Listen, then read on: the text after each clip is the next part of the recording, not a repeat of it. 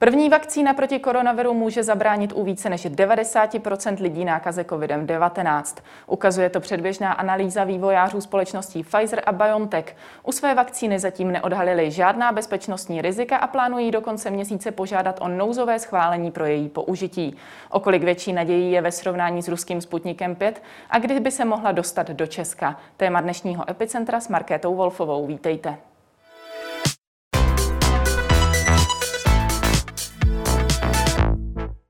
Ve studiu je se mnou výkonný ředitel Asociace inovativního farmaceutického průmyslu Jakub Dvořáček. Dobrý den. Dobrý den. Skvělý den pro vědu a lidstvo. Tak to popsali zástupci Pfizer a BioNTechu zjištění, že jejich vakcína u 90% testovaných zabránila nákaze novým typem koronaviru. Vy zprávy ze začátku týdne vnímáte jak? Tak já si myslím, že to je jenom jakoby další zpráva jako v celém tom souhrnu toho, co se vlastně teď v poslední době uh, objevuje, protože uh, ano, to, co řekla společnost Pfizer, je úžasná zpráva, protože 90% účinnost se asi ani nepředpokládala. A nicméně je vidět, že i další společnosti, které na vývoji vakcíny pracují, tak mají ty výsledky jakoby velmi slibné, ať je to AstraZeneca nebo případně třeba Sanofi společně s Glaxem nebo Janssen. To jsou všechno vlastně firmy, které jsou dneska ve třetí fázi klinického hodnocení, to znamená dokončují ten výzkum. Mm. A já očekávám, vzhledem tomu, že Evropská komise už vlastně uzavřela smlouvu se společností AstraZeneca, teď vlastně dneska by měla být podepsána ze společností Pfizer, tak eh, eh, tím se vlastně o celé Evropě odevírají dveře k tomu, aby jsme konečně se vlastně dostali z toho stávajícího stavu. Hmm, takže se víceméně čekalo na to, která společnost přijde uh, s touto zprávou první. Ta zpráva samozřejmě ještě nezaručuje, že ten registrační proces proběhne, řekněme, bezproblémově a rychle. Ona vlastně říká, ano, ten výsledek je tam skvělý, to je zpráva, kterou publikuje ta daná farmaceutická společnost. A teď je vlastně na Evropské lékové agentuře a samozřejmě i na americké lékové agentuře FDA, aby potvrdili vlastně to, co ty naše společnosti říkají. Je to jedno, která z nich to je, protože vlastně teď už, teď už těch, ty, ty vlastně podklady jsou předkládané průběžně, probíhá takzvané rolling review, což je poměrně novinka, a to je i důvod, proč je to trochu rychlejší než, než obvykle. My vlastně předkládáme ty částečné výstupy z těch klinických hodnocení už v průběhu. To znamená, ty lékové agentury mají větší množství času na to, aby řekli ano, to, co ta farmaceutická společnost říká, že jí vyšlo v těch klinických hodnocení, je pravda a je to pro pacienty bezpečné a účinné. Hmm. Dá se tedy očekávat, že by třeba na trhu bylo několik vakcín od různých společností, vzhledem k tomu, že jsou různé společnosti poměrně daleko? Já si myslím, že to bude, že to bude tak, že někdy leden, únor to budou minimálně dvě společnosti, které budou v Evropě, ve Spojených státech, ale třeba Velké Británii a začnou vlastně dodávat větší množství vakcín. S nějakou pravděpodobností už letos vlastně v prosinci by měly vlastně přijít první, první, první dodávky. Nicméně eh, vzhledem tomu, jak vlastně nabíhala výroba a jak vlastně probíhá výroba vakcín, která je poměrně komplikovaná, trvá poměrně dlouho, je to cirka, cirka 6 měsíců, tak já předpokládám, že vlastně v tom objemu řádově stovek tisíc dávek, jako tak eh, to nás čeká, řekněme, konec ledna, únor, březen a ty následující měsíce v příštím roce. Hmm. Jak vůbec s těmito plány uh, předpokládáte, že se bude vybírat, kde se budou ty vakcíny uh, nejdříve uh, distribuovat? Teď myslíte regionálně nebo u nás v České regionálně republice? Regionálně a i všeobecně mezi lidmi, hmm. jestli se budou distribuovat spíše k těm nejohroženějším lidem, nebo hmm. jak to půjde po pořadě? Tak já bych teda možná začal tím, tím řekněme, geografickým rozložením. A Evropská unie, protože vlastně vyjednává jako celek, tak eh, určitě bude vlastně v první vlně zemí, kde bude vakcína dostupná. A díky tomu, že máme vlastně už některé ty smlouvy podepsané, Česká republika zatím, eh, zatím využila pouze část eh, té alokované dodávky od AstraZeneca. Informace, které mám, že se vlastně ministerstvo zdravotnictví Český stát zatím rozhodl pouze pro polovinu té plánované dodávky.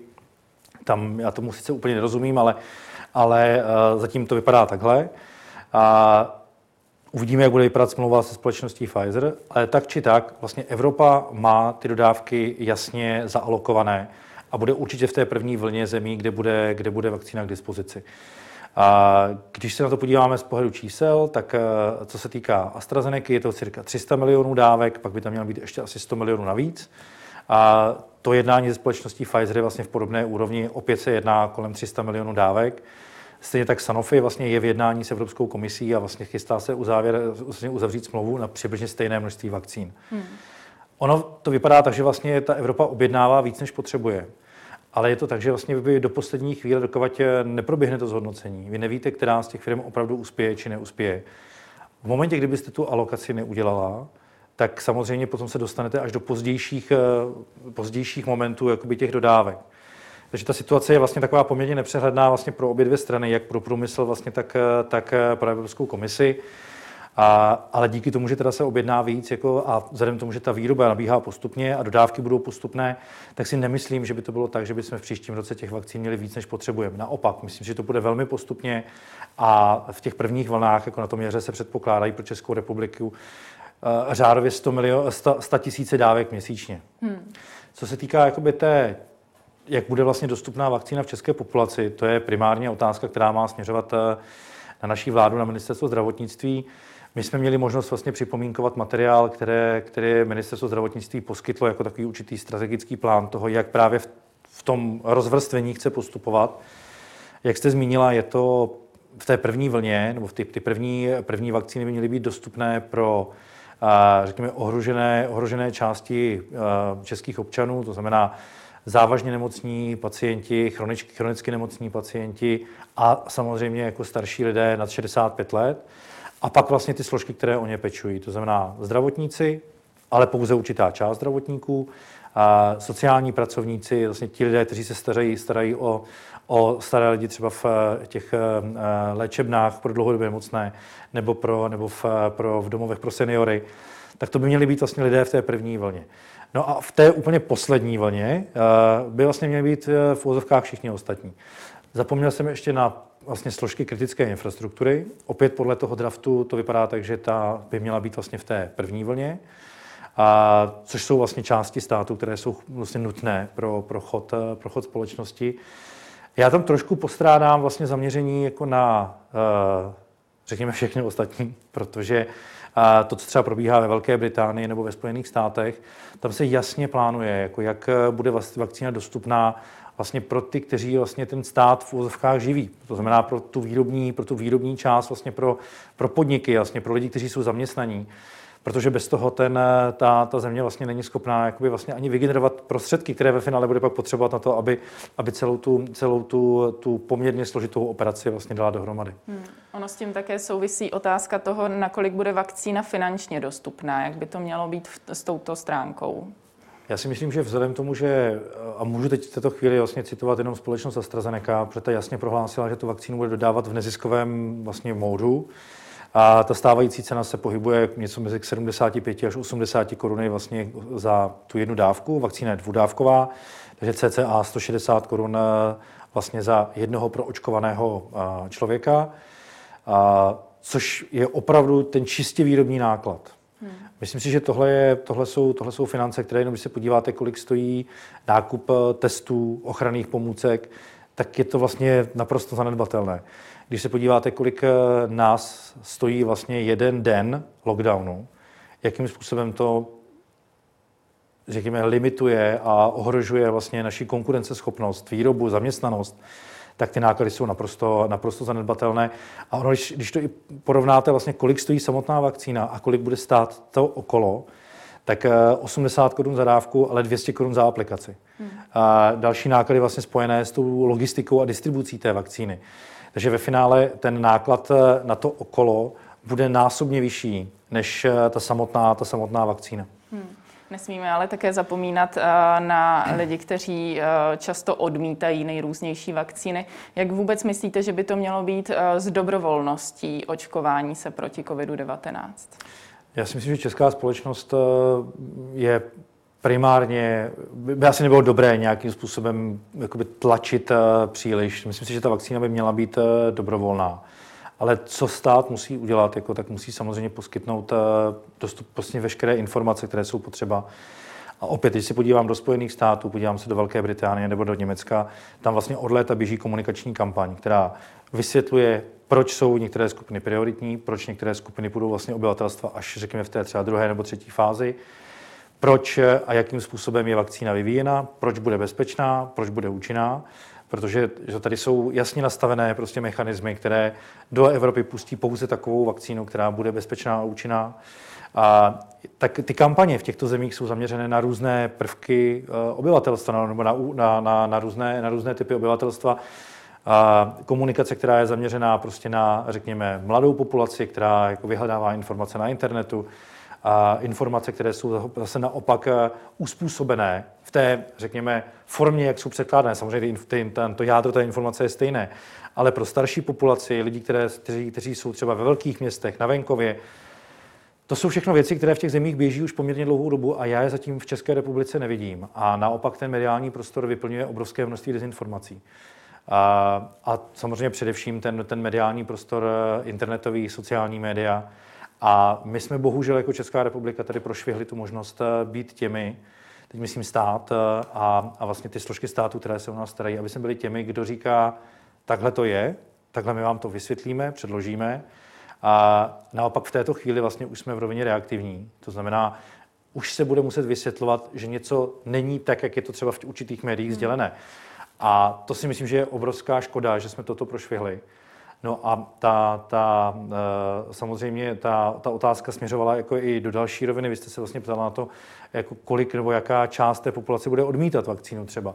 Tady existují průzkumy, ale abych se přiznal, neviděl jsem, že by takový průzkum si třeba dělalo ministerstvo zdravotnictví.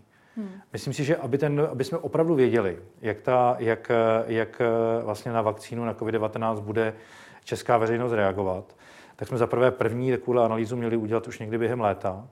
A, a měli bychom ji dělat každé tři měsíce, aby jsme, vyvíjeli, aby jsme viděli, jak se to vlastně vyvíjí, ten názor. A opět by ta, by ta analýza měla být směřována na různé skupiny obyvatelstva a aby i ta komunikace potom směrem k ním vycházela vlastně z reálné informace o tom, jako co vědí, co nevědí, jako jaké typy dezinformací třeba s kterými bojují. A určitě bude potřeba vystavit, připravit velmi precizní komunikaci na praktické lékaře a pediatry, protože oni budou těmi, kdo budou vysvětlovat lidem, jako jestli ano či ne, pro koho je vhodná, nevhodná, jaká jsou rizika a tak dále. Opět nejsem si jistý, že by něco takového probíhalo. Hmm, takže my skutečně jako Česká republika vůbec nevíme, jaký je zájem mezi obyvateli se pro, eh, proočkovat. Tady proběhlo několik průzkumů. Vím, že jeden průzkum probíhal eh, na začátku léta, teď vlastně nedávno, asi před eh, několika týdny, proběhl další průzkum. Nicméně tam není jasné, jako na jak velkém, na jak velkém vzorku vlastně populace se tento průzkum dělal a ani jako zda a jak byla oslovována, řekněme, ta věková škála těch, těch kdo byli dotazováni. Za to proběhlo řekněme, eh, osobně nebo pouze vlastně sběrem informací jako vlastně v rámci nějaké internetové dotazovací kampaně. To všechno velmi ovlivňuje to, jaký ten výsledek je. A aby my jsme opravdu věděli, jaká ta, jak ta, jaká ta situace je a jak na tu vakcínu veřejnost bude reagovat, tak to musí být opravdu rozsáhlý průzkum, který musí pracovat s tou odbornou částí veřejnosti, s těmi, řekněme, lajky a, a samozřejmě měli bychom, měli bychom se zaměřit i na to, jak na to reagují vzdělaní, méně vzdělaní, lidé, kteří jsou, zase na, jako, kteří jsou z velkých měst, z malých vesnic, jako z nějakých odlehlejších oblastí.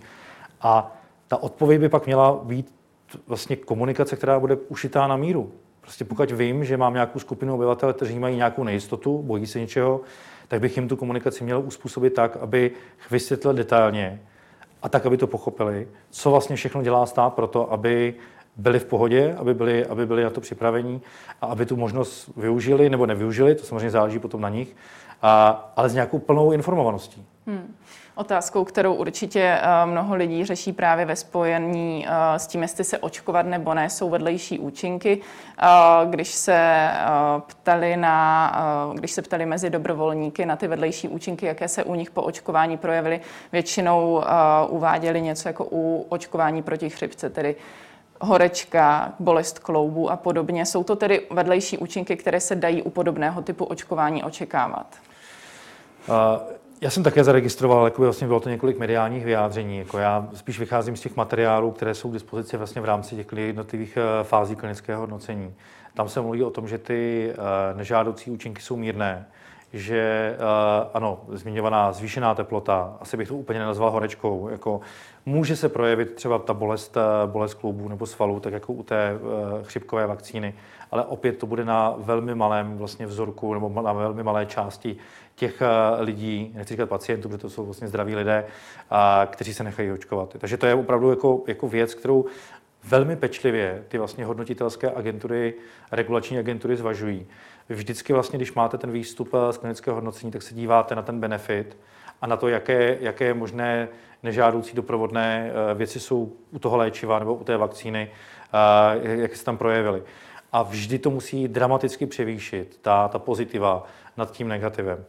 A, a to je vlastně role té lékové agentury, jak evropské, tak, tak americké, aby řekla ano, ten, ta vakcína má tak převažující uh, dobré jako vlastnosti, že určité procento uh, vlastně nežádoucích uh, účinků uh, je tak malé, že to vlastně jakoby opravdu stojí za to a neohrožuje to ty lidi.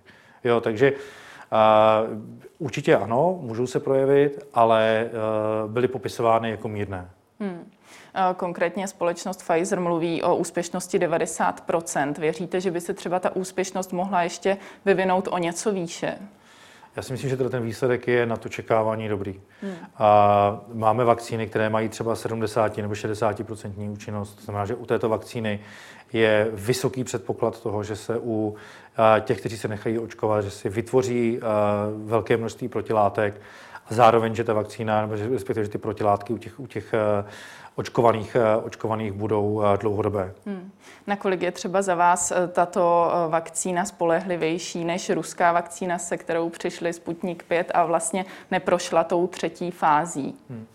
No, to, je, nejde, to vlastně nejde srovnat, protože v momentě, kdy vlastně nemáte ty výsledky uh, udělané na takhle velkém uh, a vlastně jasně definovaném vzorku dobrovolníků, protože u vakcín jsou to vždycky zdraví dobrovolníci, tak eh, vlastně my nemůžeme srovnávat, protože ty výsledky tam nejsou. To, co zatím bylo k dispozici, tak, eh, tak eh, vlastně nebylo uděláno podle správné klinické praxe, což je jasně stanovený předpis, jako který říká, jak to klinické hodnocení má probíhat, jak se vlastně zaznamenávají všechny ty výsledky. Takže teď v této chvíli ty vakcíny jsou neporovnatelné. A já neříkám, že ta ruská vakcína je špatná, jenom říkám, že vlastně v této chvíli nemůže nikdo úplně s jistotou říct, zda ta bezpečnost a účinnost je v takové míře, aby to stálo vlastně za uvedení na, na evropský trh. Hmm.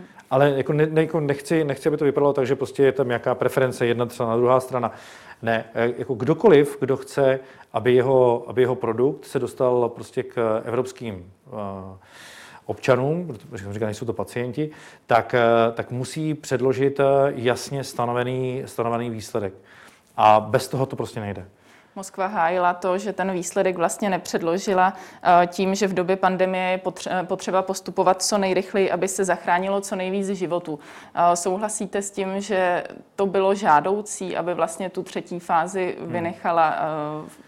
Já, si, já osobně se domnívám, že ne. Protože cokoliv, co uh, se neudělá správně v oblasti léčiv, vakcín, tak uh, může vyvolávat uh, další nedůvěru. A to pak nezasáhne jenom, ten, jenom tu konkrétní vakcínu, ale může to nějakým způsobem snížit důvěru vůči těm vakcínám jako celku. A to je něco, co si nemůžeme v této chvíli dovolit. Takže za mě to je věc, která nedává smysl protože proto, aby jsme to o několik eh, týdnů nebo měsíců urychlili, tak eh, to nevyváží to, že vznikne důvěra, kde potom třeba množství lidí se může rozhodnout, že se vůbec očkovat nenechá. A tím vlastně bychom se dostali do stavu, kdy uh, budeme neustále tu společnost zavírat a odevírat jako a nezbavíme se toho vlastně nikdy. Hmm. Ještě abychom objasnili, co jednotlivé ty fáze testování obsahují, co si pod nimi představit. Hmm tak v té první fázi se především vlastně díváme na účinek eh, toho, toho léčiva nebo té vakcíny a je tam vysoce sledována, eh, řekněme, bezpečnost toho léčiva. Takže ta bezpečnost je v té první fázi jako číslo jedna. Vlastně zkoumá se to, zda ten, za ten dobrovolník, eh, nebo a u vakcín vždycky zdravý dobrovolník, tak, tak zda tam nejsou prostě nějaké závažné reakce. Dělá se to na velmi malém, malém vzorku eh, dobrovolníků. Řádově jsou to většinou jako stovky, desítky, stovky, stovky eh, lidí, kteří do toho vstupují. A když se dostáváme potom do té druhé fáze klinického hodnocení, tam eh, je ten primární, primární vhled jakoby na bezpečnost.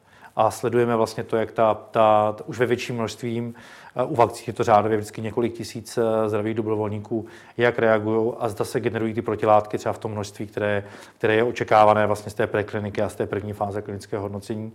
No a třetí fáze klinického hodnocení je ta největší. To jsou řádově desítky tisíc lidí. Já myslím, že u společnosti Pfizer to bylo řádově asi 50 tisíc eh, zdravých dobrovolníků, kteří se toho účastnili. Podobně u společnosti AstraZeneca, ty měli také asi 55-60 tisíc zdravých dobrovolníků. Tak se sleduje, zda v celé té škále, v té, té, té šíři těch lidí se neprojeví něco, co by nějakým způsobem ty lidi ohrožovalo a zda opravdu prostě ten účinek tam je takový, jaký říkáme. Také se sleduje v tom čase už zda a jak se vyvíjí množství těch protilátek. A možná bych ještě doplnil jednu věc. Je naprosto běžné, že se klinická hodnocení přerušují. Také to proběhlo médii několikrát, že ta či ta společnost musela přerušit klinické hodnocení, protože tam byl nějaký závažný, závažný nežádoucí účinek, potenciální nežádoucí účinek. Co se děje? Vlastně celý ten proces se zastaví, vznikne nezávislá komise, která musí vyhodnotit, zda se to stalo díky té vakcíně nebo díky tomu léčivu, a nebo zda tam nebylo něco, vlastně nějaký, nějaké onemocnění, nějaká vada, která předtím nebyla, nebyla známa, vlastně neprojevili, ne, nezjistilo se to třeba během toho, kdy se ten člověk zařazoval do klinického hodnocení. A teprve v momentě, kdy s jistotou lze říct, že to nebylo způsobené tou vakcínou či léčivem, se pokračuje dál. A vlastně u všech těch společností, a vlastně většina z nich přerušovala několikrát ty různé fáze, tak vždycky se prokázalo, že to nebylo vlastně způsobené tou vakcínou.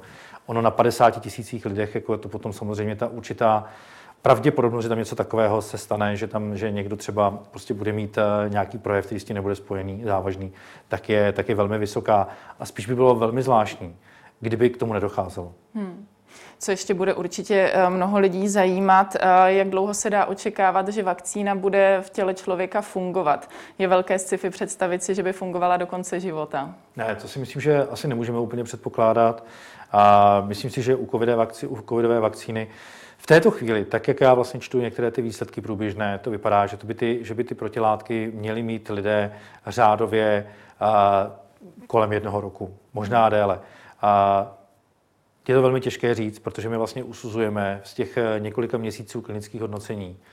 I když ono to, když si vlastně vezmeme ty, ty, ty pacienti, respektive ti zdraví dobrovolníci, kteří byli zařazováni do té druhé fáze, u všech těch zmiňovaných společností, to už je cca třeba 4 měsíce zpátky. Takže my vidíme, jak se vlastně vyvíjí hladina té protilátky vlastně v celé té době, i u těch prvních, kteří byli vlastně tou látkou očkováni. A proto se vlastně i přistoupilo k tomu, že bude přeočkování. Vlastně o všech těch společnostech, o kterých jsem hovořil, tak je to vlastně dvoudávková vakcína, která po té první aplikaci potom se přeočkovává cca za 28 dní, za měsíc. A, takže to by mělo opravdu garantovat to, že ty protilátky budou dlouhodobějšího rázu, nicméně nikdo nemůže říct, jako jestli to bude uh, rok a půl, dva roky nebo jenom rok. Ale zatím ty předpoklady jsou velmi pozitivní. Otázkou samozřejmě také je, jak se ten virus bude vyvíjet.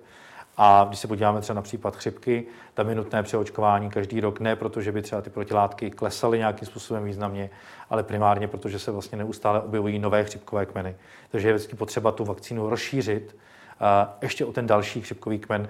A vlastně to stanovuje, stanovuje, Evropské, eh, stanovuje to Světová zdravotnická organizace VHO, která vlastně každý rok říká, ano, ta vakcína by měla být doplněna ještě třeba o tento kmen, jako aby opravdu měla ten účinek, který je potřeba. To u covidu vlastně těžko říct v této chvíli. Hmm. Takže tam je pravděpodobnost, že a, tak, jak se třeba i ten, ten virus bude měnit, tak bude potřeba vlastně neustále hlídat to, jakým způsobem ta vakcína účinkuje či neúčinkuje. Takže ty dvě uh, dávky vakcíny máme brát spíše jako jistotu. Uh, člověk by měl být, být uh, zřejmě chráněný už po té první dávce. Je třeba malá pravděpodobnost, že by po první dávce onemocněl a tím se stornovalo veškeré očkování. To se stát asi může, ale uh, vlastně už po té, vlastně po té první dávce by měl být člověk chráněn.